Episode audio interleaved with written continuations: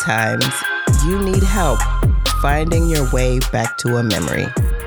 Micah Johnson. Hello, this is Alexis. And this is Kari.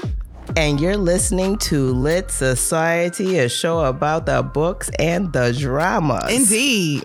How you doing? Welcome back to another video episode. That's right. Kari. If you want to see our faces, you can catch the video version of the show on YouTube.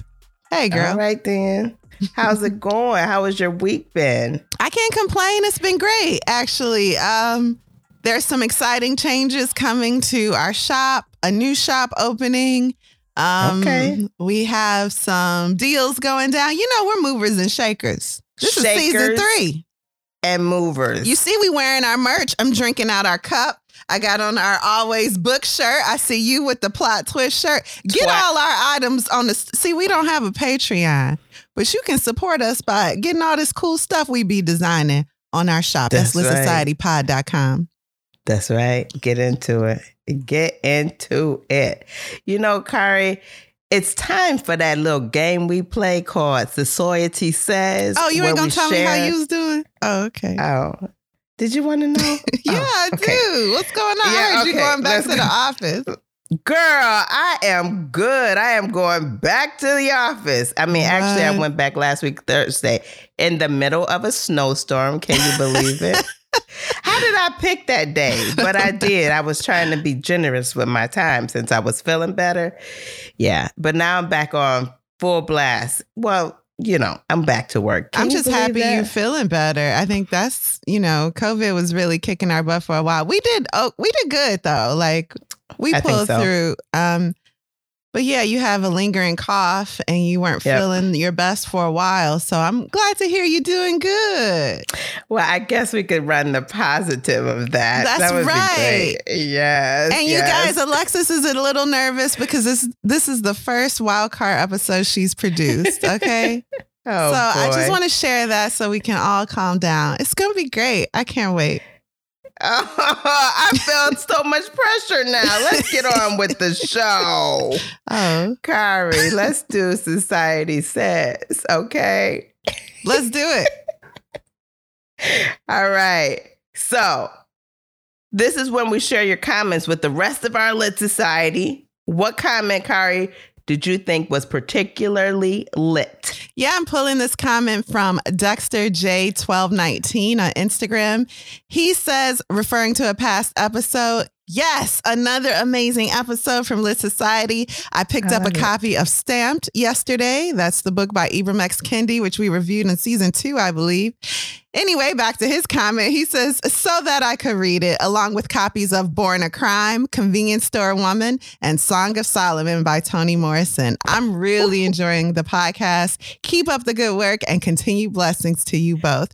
Thank you, Dexter, the oh, homie. Oh, he be supporting us all the time. Thank you, Dexter. We really appreciate it. And those are yes. all books we love, like Stamped um, yeah. by Ibram X. Kendi, Born a Crime by Trevor Noah, Convenience Store yep. Woman, and Song yep. of Solomon. We love those books. Highly recommend. What about yeah. you, Alexis? Did you have a comment from these streets that you thought was particularly lit that you like to share? Okay, yes, I did. And this is from Apple Podcast, and it is by Blar Fingar. Okay, I think I got that right. No, you're definitely pronouncing that right. I, I found this, and they said, I found this podcast recently after searching to see if there were any out there that discuss Anxious People by Fredrik Backman. Do you remember that book when we covered it? I think it was in season one. And he said, well, they said, I could not have found a better one. I have listened to a few other episodes since then and have learned a lot and literally laughed out loud. Five stars. Wasn't Thank that wonderful? Yes. Wonderful. Thank you for that comment. Thank you so much. Yeah, we read all of your comments if they're on Instagram, Apple Podcasts. We check the ratings on Spotify. We don't really be on Facebook like that, but we can start for y'all if y'all need us to. Let us know. I yeah, don't know. We don't really have once, time. no. Every once in a while, I remind you. Every once in a while, I will go out to Facebook and, and take got, a lookers. And then I got to remember how to log into Facebook. That's actually my job. I don't know how to do it. Anyway, thank you, Blar Fangar. Yes, yes, thank you. Remember, readers, to have your comments shared, message us on Twitter, Instagram, Facebook. Uh, you know what Kari said, but I'm a check. Or leave us a review on Apple Podcasts and a five star rating, okay? Nothing less. Talk to us. Talk to us if you want to go less. A five star rating on Spotify, okay? Okay, let's do it. All right. So, you know what, readers? The books that we're reading this month touch on memory, I, I would say, in some form or fashion. Yeah, I Kari, agree. what are some of the books that we're reading this month? I've put on there, um, I Know Why the Cage Bird Sings. We haven't read anything by Maya Angelou. Surprisingly, I feel like those are books, um, her whole like autobiographical series are books you read in middle school or high school. And I want to revisit those as an adult and really get the meaning behind them. So, of course, that's going to talk about memory as she's remembering parts of her life. Um, I will say I put Death on the Nile on the list, and I'm not sure what that's about. It's another Poirot uh, by the problematic queen, Agatha Christie. And then you have on there, um, you've put on our March list two books that definitely deal with memory A Good Girl's Guide to Murder and Mhm. Still Alice by Le- Lisa Genova, um, Yeah. which has a movie adaptation I didn't know about. Yes, yes. And I'm actually look I haven't watched that movie yet, but Me I am neither. looking forward to watching that. And you know, um after reading Still Alice, I wanted to learn so much about Alzheimer's and how it develops and then memories and kind of how that works in the brain cuz that book was so intriguing to me. So Lisa um has a TED Talk that I watched, and it talked about how Alz- Alzheimer's develops in the brain. And guess what? Lisa also happens to have a book called Remember that was released back in March of 2021. Oh, And so I said, that's perfect. I Mhm. could talk about memories as it relates to um, the types of memories we have and and how a memory is formed and even a little bit about Alzheimer's as that um, people testing for that. So let's have a little fun with that today. I'm really excited. You know, um, the what we're doing new this uh, season is making the first episode of the month a wild card episode. So there's no book, but we're going to talk about topics that are covered in the books we love or the books we're about to read that we really want to learn about with all of you. So I'm really excited to learn about memories, how they affect us in real time. And Alzheimer's is something that concerns everyone because even if you're not up in age, you no doubt you have grandparents or parents, and you know you're always checking like, how come you don't remember that? Well, you don't you Yeah. remember? That's one thing my mama hate when I say, remember? Don't you remember? I said it yesterday. You don't remember. That'll drive people crazy. Well, I got something for you because you do that to your mama, and I probably do that to my mother too. So I'm not gonna, you know, hold you down to that because I'd probably do it too. But anyway, if you're a long time listener, you may recall an episode where we covered the theme how to improve your memory. And that was when we did Exhalation by Ted Chiang in season one. Do you remember that, Kari? No, I am already Oh. failing. I, I remember the book, but I don't remember Yeah. us talking about how to improve your memory. I love that. Yes. Dog, yes, Kari, we did. You said you was gonna work on them tips. I guess you weren't working on them. Is that I say right? a lot on this show, then I just go take a nap. is this episode is going to talk about memories again, how they're formed, the types of memories, and I'm going to include some examples from a film that I love, Disney's Pixar, Inside Out.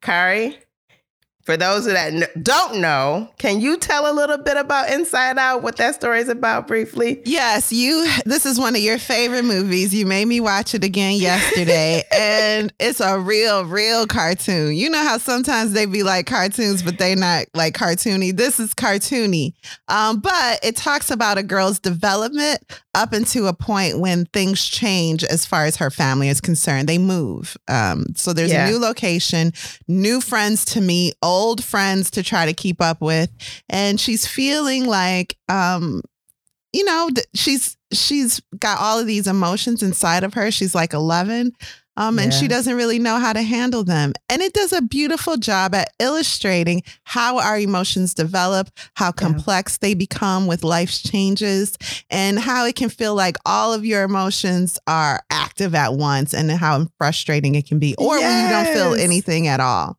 Yes, especially that we don't feel anything at all. So I look forward to hearing what you want to add as it relates, but I have some very specific examples as it um, relates to. Uh, the book talks about core, excuse me, the movie talks about core memories. And I think that's closely related to what's called episodic memory. So we'll get into that shortly. Okay, But before we dive into our understanding of memories, allow me to give you an assessment, Kari. And it's a mental, uh, excuse me, a mini mental screening that doctors use to identify red flags or to determine whether we're okay if we're concerned about some memory lapses we may have been having. All you need is a piece of paper and a pencil, and we'll get started. Can you get that? Yes, and I encourage our listeners to do this along with me. If I gotta suffer, y'all gotta suffer too. Okay, I'm ready. All right. So here's the screening. I'm going to give you three words. Don't write them down. I'll let you know when you need the pen and paper. Okay. Ball, safety pin, driveway. Now, please repeat those words. Ball, safety pin, driveway. Okay, great. Now, the next thing I'd like you to do is draw an analog clock and point the hands to quarter after two. You can make it as big or as little as you want, but it needs to be an analog clock, not a digital clock. Oh. yeah. I so need that's more the thing. time, teacher. Okay, quarter after two. Quarter after two. Okay, got it. You're it. gonna put it on the screen so we can see it. You know, share Oh, I that a drew it on the Anthropologie ad. Okay, let me just show yeah, I gotta be able to see it. Okay, you want to see it? Yeah. Okay, y'all, look. Quarter after two. Where's your numbers, Kari? Where's your numbers? All uh, clocks don't have. This is a Swiss, uh, fine Swiss timepiece that I had drawn. now it's the Timex. Best she could do. Gone, girl, gone. Oh, and the way you wrote I it, it wrote looked it- really wrong. So people are going to be concerned about you, your mental health and well-being, uh, your ability to remember things. Hold yeah, that people are going to be concerned about that, Kari. Just so you know, okay? Oh Mhm. my goodness! I promise I haven't been drinking. It's like six o'clock in the morning.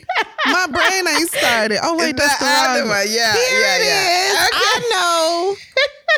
if y'all listening to this on audio, I know you tired of us. Hang in there. It's gonna get better. Yeah, it will. It will. Okay. Now, Kari, please repeat the three words I gave you originally. Ball safety pin driveway. Excellent. I'm going to say you passed. I mean, there was a little sketchiness with the. It's not an intelligence test. It's a memory test. So, this detects. Again, any memory lapses, it can identify them. And let me tell you how. So, with the memory, we got the three word recall. I gave them them initially and then uh, took a little break, maybe two minutes later, and asked you to repeat them. Well, drawing the clock helps us to excuse me helps them. I'm not a doctor okay? Helps the doctors or the, those making the assessment to determine spatial reasoning executive function and both of those you need to plan this clock out in your mind right then you mm-hmm. need recognition so you can picture the clock. And then you have to put the hands in the correct place, which requires, again, executive function, motor skills, visual, spatial, reasoning skills, and then again, the memory. So you were able to do that, which gives you a little bit of success. But I got another assessment for you a little later. Okay. So keep your pen and paper there because we'll come back to it. Okay. So let's talk about how um, memories are created.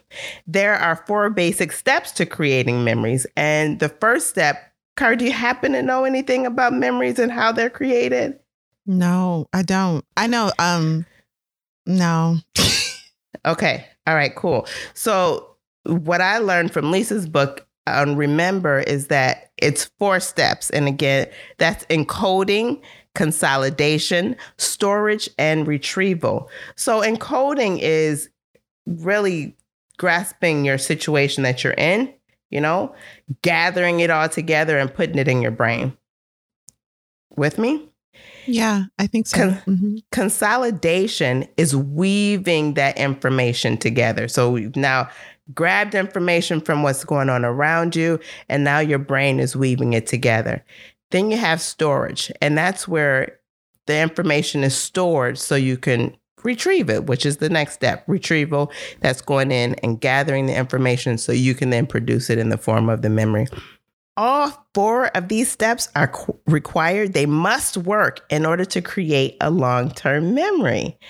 And so this all takes place in, I'm sure you're familiar with the word hippocampus, right? uh, no, I, w- I went to Marquette. I wasn't on the hippocampus. no. So the hippocampus. Why are you okay. laughing? The hippocampus is where memory is stored, long term memory is stored, and it links all that information together. In the movie Inside Out, they referred to long term memories a lot, didn't they? You recall yeah. that piece of it? Mm-hmm. There was even a big storage area of long term memories where some gets um, moved out because they're not in use. That actually happens in the brain. I love that. Wow. It's Isn't called the hippocampus. Cool? Yep, where the long the library where the long term memories are stored. Yeah, and we have two. There's one on each side of the brain, and again, both are needed if your that hippocampus is damaged, you can't create new memories. Wow. And so Do when you keep you your old memories? That's that long-term storage is sitting there. But if you you can't create new memories, and I don't think the old ones stay very long either. Okay. There's a specific example in the book that talks about um, a person that had them both removed. So his long-term memory wasn't stored there. And this was a long time ago, very long time ago. He had them removed like surgically? Surgically removed. Ooh. This is back when that is considered, well, that's when that was considered okay, but today it's considered barbaric. So, mm-hmm. Mm-hmm. yeah. We want to refrain from that kind of stuff. That's so interesting because you're telling me this is a physical part of our brain, and I'm thinking it's more like a, a vibe. Like the hippocampus is like, you know, that's where long term memories get cocktails. They hang out, they talk to each other. but you're telling me this is an actual part of our brains that can be removed, which is yeah. a practice we no longer do. I'm loving yeah, this. Okay. Yeah. Thank you. It's, it's very interesting. And so, guess what? You know how um, you go in queue and you're waiting to be handled or sent one way or another, maybe if you're calling somewhere. Well, our brain essentially has that same feature as it relates to memories. So when we first receive information, it hangs out in our prefrontal cortex as a um, working memory. As we mm. decide what we want to do with that our brain makes that decision based on a few things. And this working memory is how we stitch one moment to the next. And it helps us understand the books we read, the magazines, and the music we listen to. Um, it vanishes quickly. And as I mentioned, it's in the prefrontal cortex. I and that this. is a short term memory holding spot. Okay, this is like when if you live in Chicago, you go to Restaurant Row and you like tell Au Cheval, it's four people with me. They ain't with you yet, but you know you got to say that. And they go, well, it's gonna be a five hour wait. For real, Au Cheval has told me it's gonna be a five hour wait. So you hang out in the front, knowing you ain't gonna wait. You call all your friends. This is you developing books and stories throughout your life, and y'all all wait around together. And then you like, mm, should we stay or should we leave? And you know you leaving. Just gone down to um, Portillo's and stop wasting everybody's time. Exactly. What are we it talking really about? just a holding spot. It's a holding spot mm-hmm. to either long term memory yeah. or forget forgetting it altogether. Exactly. This is exactly. Great. Isn't that cool? I, I thought that was truly fascinating. Mm-hmm. So let's talk a little bit about the types of memories that we have.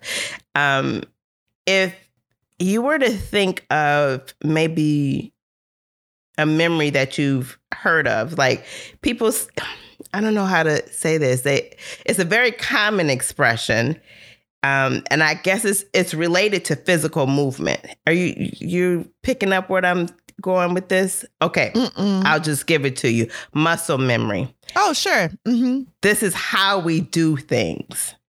Okay. Right. This memory allows you to do things like ride a bike, drive to work, play the piano, even walking about without thinking about it. Get in a street fight. Yup. That. okay. All right. Yes. well, we can develop muscle memory through repetition and focused practice. Muscle memory, though, is not actually a muscle, right?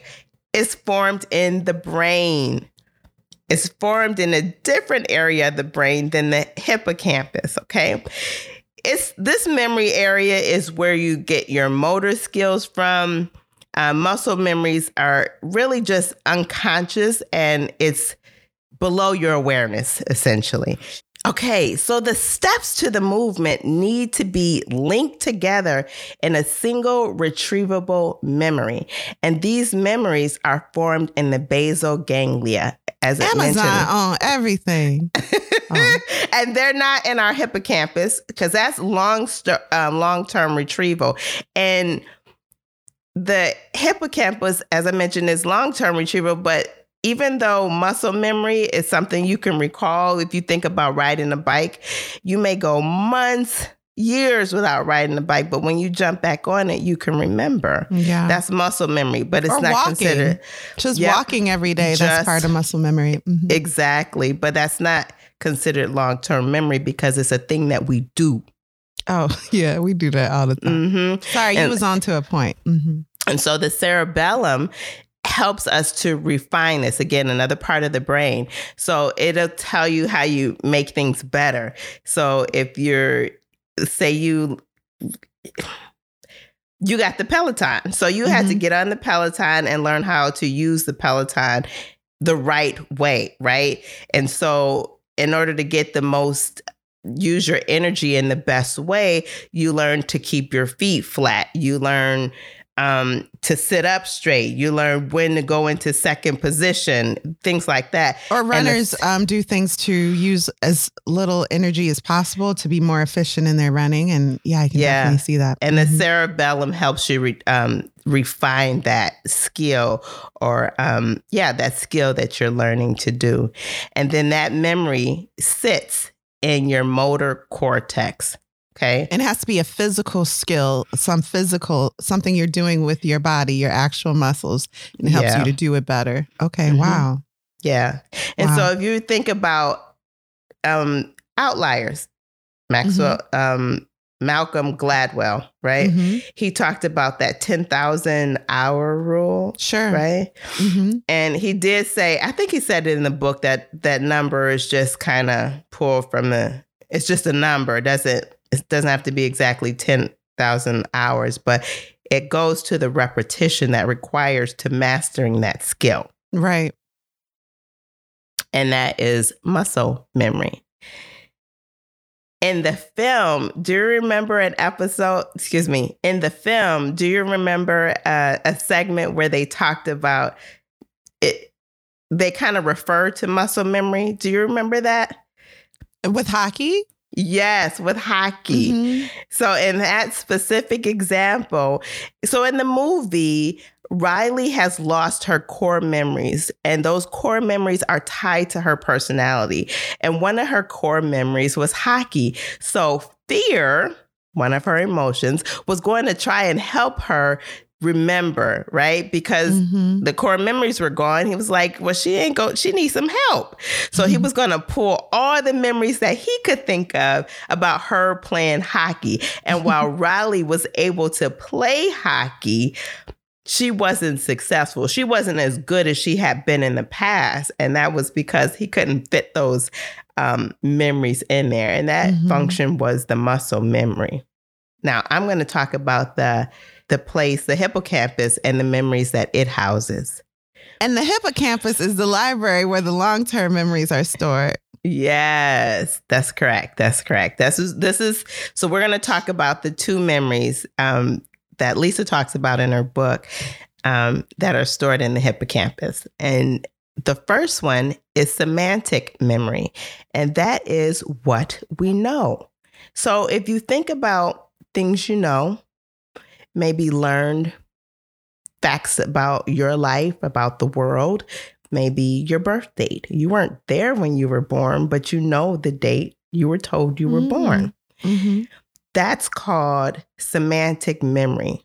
It houses your personal data, and you can recall this information without remembering the details of how you learned it. Again, that example of birth. You learned that because you were told that. Mm-hmm. You weren't there. Yeah, the so, first home you ever lived in, the address to that home, you'll know forever, your first phone number. Yeah, yeah.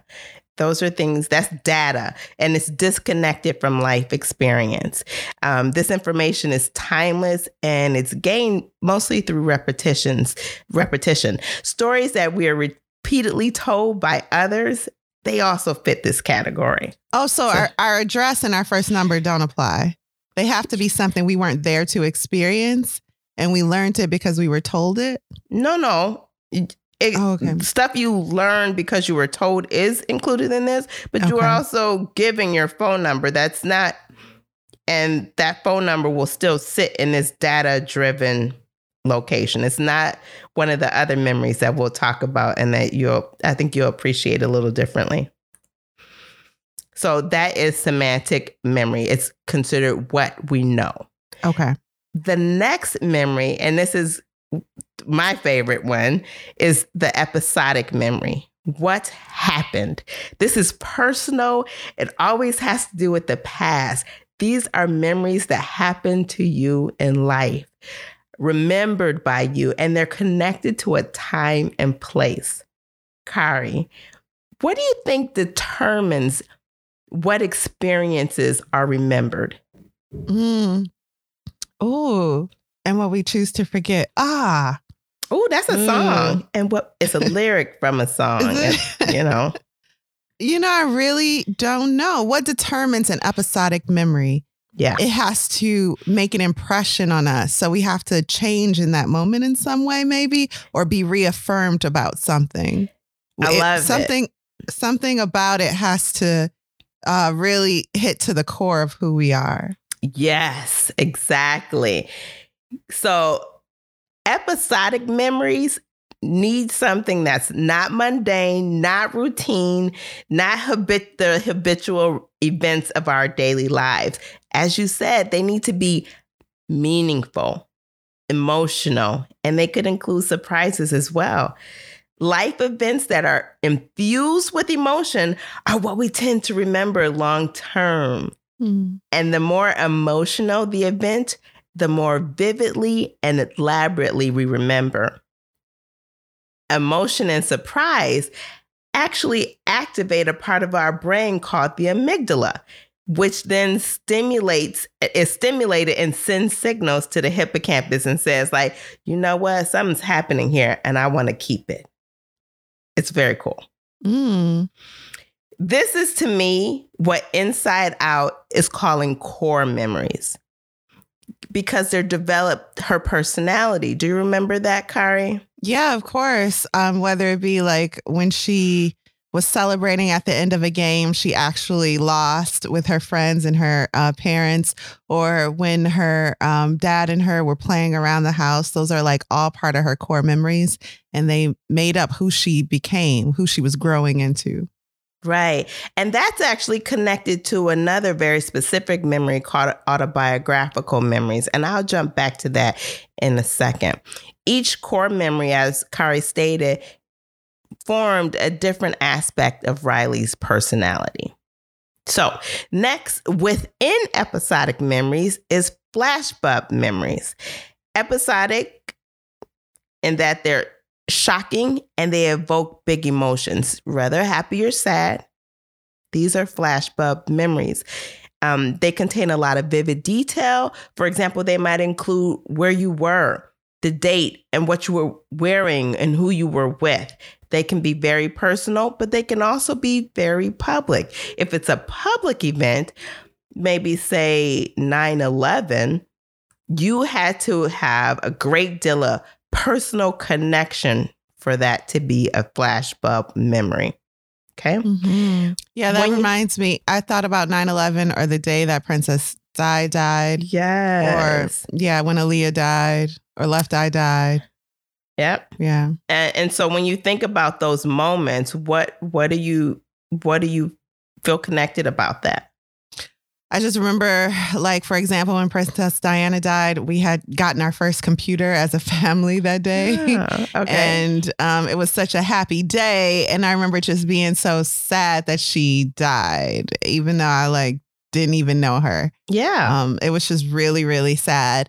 And then um, going to 9 11, I remember being at your mom's house and everything that happened um, that day and the confusion and all that. Mm-hmm. Yeah, that's a flashbulb memory. So let's jump back to that autobiographical memory I was talking about. This is the highlights reel, and it makes me think about, um, you know, in movies where people had their life flash before their very eyes if, mm-hmm. um, if they're going to die or something. Um, this is what autobiographical memory um, means to me. That's how I see it. Um, we tend to save these memories that feed our identity and our outlook. The things that make us laugh, the things that make us smart. We will remember the times that we displayed the intelligence, but we won't remember the times when we didn't.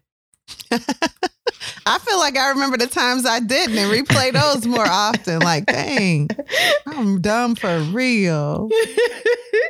I think this is included um, again when they talk about the core memories. That's what I think are tied to that. That's that episodic memory that forms her um, core, her personality. personality yeah. Yeah. Mm-hmm. So episodic, but the autobiographical form of that.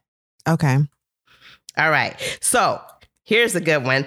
As regarding autobiographical memories, we remember almost nothing before the age of three and then very little below the age of six. Kari, what's your oldest memory? I was five, first day of school, and I got a popsicle when I came home. I was like, I guess I'll go to school now. Cause you oh, get popsicles wow. when you go. and so, everybody was sitting on the porch waiting for me to come home it was a very country moment, uh, even though we wasn't living in the country. it was great. Were you on a mm-hmm. bus? Did you walk? How how was I was that? on a school bus, and then when I got home, everyone saw like my whole family and friends of the family sitting on the porch. and then the um, ice cream truck came, and I actually got some, which I never was treated to anything from the ice cream truck. Obviously, I'm still bitter about that. Obviously, even though the mm-hmm. ice cream truck was filthy, I just felt like I should, I deserved a popsicle that day, and I got one. I'm so glad you were able to receive that popsicle. I really am. Yeah, yeah. Mm-hmm. So, um, people have asked me. Actually, I asked a few friends the other day about um, their oldest memory, and it was really touching to hear their young stories. Um, one person remembered as young as four years old. And so they turned around, of course, and they asked me, and I was like, I, you know, I don't Really you always have. say you don't have memories. yes, I always say that. But as I sat there and spit out those words, the memories came back to me. I remember I remember being in kindergarten and having a boyfriend named Billy. Dang, re- you was fast. fast little kid. I remember being in first grade and having to go to the coat room because of a tornado. Oh. I remember being in a school bus accident on the highway. And that I believe was in third grade. And I say third grade because the next year I went to a school closer to what happened. so those were my um, memories. So, but Kari, why do you think we remember so little below the age of three? Um, I'm not sure it's useful for us. So our brain can only fit so much. And so maybe it's like you already know how to walk and chew your food. I'm throwing this away. Oh, okay. I'm like, I thought you were actually getting up to throw something. No, no, that's our brain holding our memory. Like you don't need this. You Toss. don't need this. Okay. Well, here's what uh, Lisa's book says it says that memories are connected to the development of language in our brains, and that corresponds with our ability to encode, consolidate, Wow. store, and retrieve episodic memories. We need language to tell what happened and to organize the details of our experiences so that we can revisit them and share them later. So, as adults, we only access memories that happen when we had our own language skills to describe them. That's insane. So, it, should we not teach kids two languages at a time? No, because you know they are holding on to that, right? Yeah, they are, right? Okay, Yeah. okay. I Yeah. love that. That is so cool. Mhm. So, you need to explain it to yourself before you can remember it. Yeah. Yep. That's insane. Wow. Isn't that cool? What if you've never heard anyone speak languages and so you've never learned a language? Let's say you were born deaf. Um, how do you form those memories? So I thought about that. That's immediately what I thought of. But she doesn't address that. So I had to Okay. think about it myself. And Helen Keller knew how to communicate, right? Yeah. So Mhm. she did have a language, and it says a language. It did not necessarily say words. It has a language, and she has a language in which she can communicate her experiences with others. Those other functions, her hippocampus is still working. She she has both of them, and the prefrontal cortex, her working memory, is still working. So she can Mhm. still receive that data and store it in those special places. wow. That's that's I my it. take on it. That's my take on it. So, um here's another question. Well, let me ask, let you know this. Between the ages of 15 and 30, we're said to experience the most episodic memories or um yeah, the most episodic memories. So, that's when they are are developed. They call it the reminiscent spot, a time when we fill our lives with meaning. Kari, how many episodic memories do you think we have a year? A year? Ooh, 2000. Ooh, that's a lot. That's high. most people remember eight to 10. So we could have 10,000, but most people only remember eight to 10. If you thought back to your um, previous year, previous 12 months, can you identify? During? COVID? No. Every day was the same. Yeah. And our brain does not connect with things that are mundane. routine. Wow. It doesn't. That's it why doesn't no one can that. believe it's 2022 because Yeah. 2020 like never happened. Yeah, you're right. Yeah. Wow. It does. Our brain doesn't want to hold on to that. It holds on to the things that are special to us. There are people, however, that can remember every single day. They can remember the routine. They can remember the mundane. And these people are called um, highly superior autobiog. They have, excuse me, a highly superior autobiographical memory or HSAM. They're also narcissists. They like everything I'm doing is so important. I got to document this either internally or externally. I ate bread today. And they can Bread, recall that everyone. from childhood. Um, one person, there's an actress, and she's um, she. You remember the movie Taxi? Maybe you weren't there when it came out, but you ever heard of the TV show Taxi? Mm-mm. Um, what's his name? He paid, played um, the penguin in a Batman movie. Yeah, uh, Danny DeVito. he is in that TV show. Okay, Also, that this doesn't help. but woman- yep. that has the um H H Sam memory. Uh-huh. She was in that movie and um TV show. yeah, on that TV show. I'm sorry.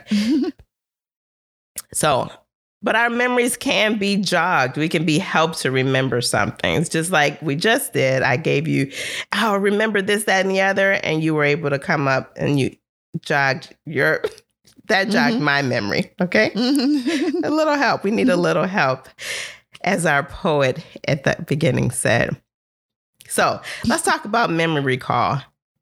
Our memories aren't accurate and they become less accurate with each recall and each consolidation. Do you believe so that? True. Yeah, absolutely. Mhm. Yeah. Mm-hmm. I Yeah. love the part in Inside Out when uh, they're on the train and one of the two of the carts fall over and one cart says facts and the other says opinions and she's like they look the same. He's like just put them in either bin it don't matter. but also in that um in that same segment of the movie joy and sadness and jangles are on this train of thought to headquarters when jango sees a memory that shows how um, big riley had gotten remember and you Mhm. mentioned it a little earlier joy sees the memory and recalls that it was the the time that she was in the riley was in the twisty tree when the hockey team showed up right mom and dad were cheering. Everybody was cheering. They were fun. They were laughing. It was a great time. But Mhm. sadness recalled that memory. And she said the reason they were in the twisty tree was because Riley's hockey team lost the playoff game because Riley missed the winning shot. Riley felt awful and wanted to quit. And so we can replay back memories and get the and talk about what was important to us, even Mhm. though that's not actually what happened. So there's our memory um, playing a little trick on us. And maybe we're having a conversation with someone and they were there at the time of this episodic event yeah. and they remember something different and you're like, I don't remember that. But Mhm. if say you and I are at the same event, I'm going to pay attention to things that you're not going to pay attention to. We're not paying attention to the same things. So my memory is recording things that your memory isn't. So we're going to have different stories, the different Mhm. pieces of that. hmm both truthful but both different. Mhm. Yeah. hmm And then the longer we retell these memories, sometimes we add stuff. And we think Mhm. like they lying. But no, our memory has inserted some things over time. and we believe those things to be true. I got friends like that. They retell stories in such a fantastical way. I know they don't know they're lying, but everyone else knows this can't be what really happened the way it, you describing it. I don't know. Well, why don't we take a quick break? Because we've talked about all the types of memories that I'm going to share. And then we'll come back and talk about a few other things that come up when we talk about memories. Are we going to play another game? Yes. Yay! Okay, let's take a break. Okay.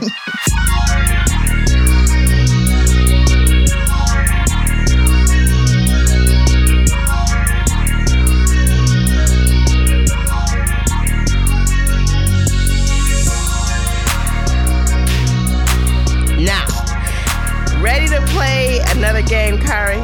Yes, the most. All right. So this is a, a little question and answer game. Um, so I need you to write these down. I got these Okay. questions from Lisa's book, and then we'll come back to them shortly. So you're gonna write good. down the answer to these questions, okay? Okay. First question What is the capital of Spain? Don't tell me, just write it down. There are 10 questions. And you don't have to uh, share this on the screen. You can just write them down. Okay. Got it. All right. Uh, who is the lead singer in the band Queen? I have Got some of these, got some of these questions, not all these questions from her book. Uh huh. Good grief. Uh, third question How close is the earth to the sun? Got it. Fourth question Who wrote Secret Window, Secret Garden? What? well, It's right on the tip of my tongue. Boo. Boo. Ooh. Ooh. I only know his first name. Okay. In what city is the Colosseum? Okay, got it. Question six What planet is second closest to the sun? Okay, got it. Who mm-hmm. wrote the Black National Anthem? Okay, got it. What was your first grade teacher's name? Okay. Who played Sinclair James Jones on the TV show Living Single? Okay, got it. And our final question Who painted The Starry Night? Okay, got it. All right, so set that aside. And I'm going to just share with you a couple things that come up when we talk about memory. Okay. So when we, um, when I, I told you I talked to some friends and asked about their memories, oh, it's just a memory that's so touching. Anyway, one of them said, "But what about deja vu? Are you familiar with deja vu?" Of course. Yeah. Um, when I thought about it, I was like, "Yeah, I I know deja vu, but she doesn't talk about it in the book." Okay. So let's talk about it. Deja vu is when you've had that when you have that feeling that you've done something before or you lived through a situation before. Maybe you Mhm. heard something before. Mainstream science identifies it as a neurological anomaly related to epileptic um, electrical discharge in the brain, and migraines can also be associated with deja vu. They say there are two types of deja vu. That's pathological deja vu, which is associated with epilepsy or uh, halluc- hallucinations. And they may be an indicator of a neurological or psychiatric illness. Um, I think that psychiatric illness part is quite debatable. Non pathological deja vu by perceived healthy people, they say people who travel often or frequently watch films are more likely to experience deja vu than others. So when I think about this, as a youth, I didn't fit into any of those categories. I mean, I Mhm. I could have a mental illness. Good. Um, but I didn't have one identified. So I don't see myself, and I experienced these quite a bit in my youth. As I've gotten older, I haven't experienced them. I can't even recall the last time I experienced them. So that was interesting to me.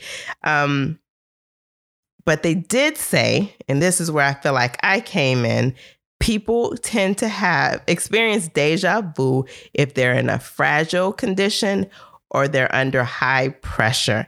And Mhm. research shows that exp- the experience of deja vu decreases with age. So Mm. there's, I feel like, is where I fit in. Mhm. And and it does. I, I gotta say, I just I cannot remember the last time I had an experience of deja vu. How about you? Can you remember? No, but um, I too used to like experience it pretty often. I remember being on a bus with you in Italy, and I woke up and I felt like I was in Wisconsin, hmm and it looked like Wisconsin. Oh wow! and uh, okay. it felt like everything we were doing, I had already done it in Wisconsin. oh wow! It's really random, but yeah. But no, I can't remember the last time I experienced deja vu. Okay. Another thing people um, talk about when it relates to memory is mind pop. Um, does that sound familiar to you? No, I've never heard of that. Um, I think that it may be um, a more um, European word for it. When I looked it up, I came to a European site. That's why I say that. Um, when a memory, that's when a memory comes out of nowhere. Surely you've had that experience, right? Sure, yeah. And you're like, what? Why am I even thinking about that? Like the commercial and the jingle that is always popping in her mind, yes. inside out. And the Mhm. people that were helping clean up the memories, they was like, yeah, Yeah. we just love to throw this one, just pop it out of nowhere. I thought that was really cute. But psychologists have observed that people that do experience these involuntary memories, they do so about once a day and most likely during routine or habitual activities. They're Mhm. more likely to come when our attention is um, not focused. Yeah, Okay. I can see that. Mhm. And it's also noticed that they don't come from nowhere. A lot of times they don't come from nowhere. If the person mentioned it to someone around them, so say you had that, it's just something, where'd that come from? Yeah, I yeah. might say, oh, it was just on the TV a few minutes Mhm. ago. And you were like, I don't remember that. I didn't see that. But you could have been in another room. So that just really goes to show that our brains are always recording and it's recording more information than we know. Wow, that re- that really makes me think too. What am I allowing to exist in my atmosphere because my brain's taking it in whether I realize it or not. Yeah. Ooh. Yeah. Mind pops can occur in weeks, um, months after the person has been exposed to the word, song, or whatever it is, because your subconscious is picking that up, even though you didn't hear it. Another thing that people talk about, and it's covered in Lisa's book, is the tip of the tongue. And you were so kind enough to say, Oh, it's on the tip of my tongue as you were writing down your responses. So that was actually perfect. So those are things you know you know, but you can't pull it from where you know it should exist. Ex- yes, exactly. And that's okay. that truly is okay. Um, you know the answer, you can't, it's on the tip of your tongue. You can see maybe the person's face, you can't recall their name, you could describe what they're wearing. You know so much, but you cannot say the words. With that in mind, why don't we get the uh, responses to your questions? Here we go. I'm ready. All right. The first question was let's get back to that. What is the capital of Spain? Madrid. Correct. Who is the lead singer in the band Queen? Freddie Mercury. How close is the Earth to the sun? Mm, a couple miles. the answer is 91.4. And so the key is not that you knew all the answers to that. There I knew there were some that you would not be able to answer and there would Thank be you some for your faith. that you would be able to answer right off the top. And I just wanted to Yeah. find at least one that you would have that moment where you said tip of the tongue. So that was um, perfect. But I will keep going for the answers. Um, and not because because I felt like you would know the majority of these. It's just some Aw. pieces I didn't think maybe you mastered or retained that information. That's more what it is. This is how your friends tell you you stupid. I thought you would know the um, lead singer Queen, but you know science and stuff. I didn't. I knew you wasn't gonna know that, baby. Thank you. You're right. So it's actually 91.4. And you know me, if you would Let have me- test Hey, brain, don't even hold on to that information. We'll never need it. 91.4 million miles away from the sun. So Good um, for the sun. Stay yeah. away from us. We trash. and you know, if you were testing me likewise, I would not have gotten any of these answers. They would have all been the on lies. the Mhm. tip of my tongue, you know, and experience shows and uh, the readers, no, they just know. So I'm glad you're being tested and not me. Who wrote Secret Window, Secret Garden? Stephen. Yes. And his last name is on the tip of a tongue. King. King. Stephen King. Yeah, I'm glad this is the one because that's the one I was hoping it would be because the name is for me is a little different, but I, I'm glad that worked out. Okay, anyway, and what city is the Colosseum? Rome. And what planet is second closest to the sun? Mars. Venus. Who wrote the black? They're all the same. Huh? they're not. Who wrote the black national anthem? I have here uh Yo Mama. I know it. Lift every voice and sing. Do-do-do-do. I know it. But I don't know who wrote that. I have here your Mama. But that's not true. M O M M A. James Next. Weldon Johnson. Thank you, JJ. And what was your first grade teacher's name? I don't know. I think it's Mrs. Merrick, but I don't really know. Yeah, it's okay. Uh, and then who played Sinclair James Jones on the TV show Living Single? I wrote here one of the Kimberlys. That is true. That is true. Kim Coles. Yep. Kim Mhm. Cole. I know. Yes, yes. And who painted The Starry Night?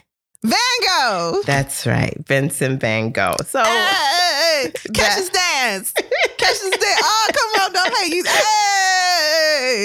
Okay. Okay, all right. That's all I got. I- that was fun. What do I get? Yeah, so you don't get anything. It's Oh, really just um, a, an opportunity to test the tip of the tongue. That's what it was, and it worked out. yeah, that's really Stephen cool. King. I knew, but I didn't know. But Yeah. I knew. So let's so just so you know, tip of the tongue does not mean you have Alzheimer's or on your way to it, but they do Whew, that's a relief. increase with age. So the older you get, you'll have you're more likely to have more of them, but it doesn't mean you have Alzheimer's. Alzheimer's is very specific. You can't find your keys, maybe you find them in the refrigerator, but when you get to your keys, you don't know what they're for. So that's Oh. very specific to Alzheimer's. A lot of the memory lapses that we have are just part of our brain process. One of the things that um, help us to actually, let's just go into that. I want to talk finally about tips for capturing more episodic memories. Okay. Oh, I love this. Yes. Mhm. And then just I'm a ready. few reminders for improving your memory. So, get out of your routine. So, as I mentioned, the brain does not care about routine, habitual stuff. You brush your teeth every day. So, unless you brush your teeth and some animal comes out of your mouth, you're not going to remember that. It's a routine thing. hmm If you eat the same thing for breakfast every day, th- your brain's not going to remember that. It doesn't care. It's not worth holding on to. So, another suggestion look up, disconnect from devices. They say they serve as a distraction from um, really holding on to memories.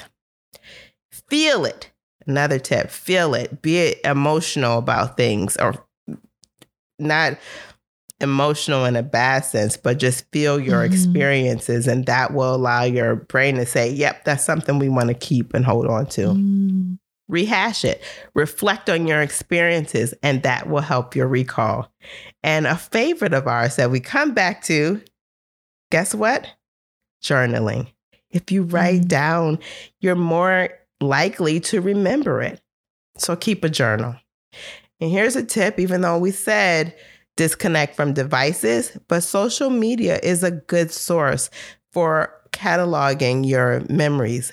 It serves as a, um, or you could use a photo album if you're not on social media.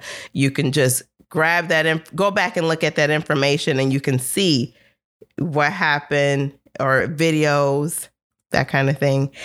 One thing I've heard too as a tip is to keep a happy box. So fill like a shoebox with Oh, things that make you happy, cards that you've received from people who love you, printed photos of you um, spending time with people who love you, um, things like that. And then uh, when you forget or you're having a down day, you can always go back to that literal happy box oh, I and like cheer that. yourself up. I like that. That's pretty cool. Another thing, life vlogs. Now, does that sound familiar to you, Kari? Life vlog, like on YouTube. Yeah, like a vlog. Oh, Mhm. sure. Yeah. hmm You know what this immediately made me think of? Exhalation. The actual story that um, you talked about. There, remember that book was about a bunch of short stories, but there was Yeah. one specific story that you kind of followed the tail on, and that was With the, the, one. father and the yes, daughter. yeah. Mm. So that made me think of that book. Um, in that book, I think it was called Remem. There was this thing that recorded those memories, and you can go and get those memories. Yeah. Yeah, so that's a thing you could do, life logs. Um, and then the most simplest thing that we can do to um, preserve our memories um, for purposes of Alzheimer's as well as for just ho- um, keeping them or saving some long term episodic memories is getting enough sleep. That is like the biggest contributing factor. They say Yes. seven to nine hours is needed for our brain to go through a process of cleaning out things um, within our synapses that contribute to um, Alzheimer's. And it's a Mm. buildup of that, a buildup of, I think it's called um, amyloid beta. And so when this amyloid beta builds up in our synapses, then we're not, it's because we're not getting enough sleep. It's not enough of that. It's being cleaned out every night. So if we get a little, a lot or enough sleep, that our body can clean out or our brains can clean out enough of that, we're um, at a better risk of not uh, getting Alzheimer's disease. So sleep is mm-hmm. important in a lot of things that we do. So mm. That's it, folks. That is memories. Kari, do you have any specific questions or um, Can about I anything we say, learned? You did an amazing job producing this show. This is the most edifying episode of Lit Society I've ever been a part of. I'm going to go back and listen to this.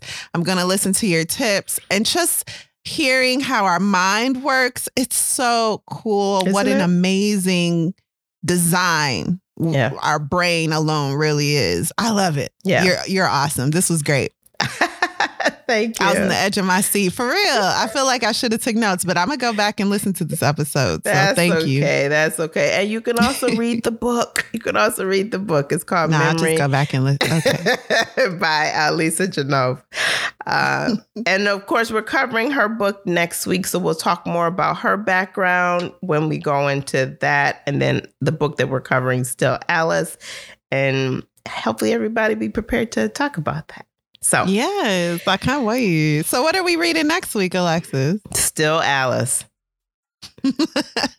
right on the heels yeah. of the wild card episode. I love it. It'll yeah. be fresh in the brain. It'll be fresh in the brain. So that does it for us this week. Okay. Thank you for listening to Lit Society. We look forward to meeting up with you next week, Thursday. Lit Society is brought to you by Alexis Honoria and Kari Herrera.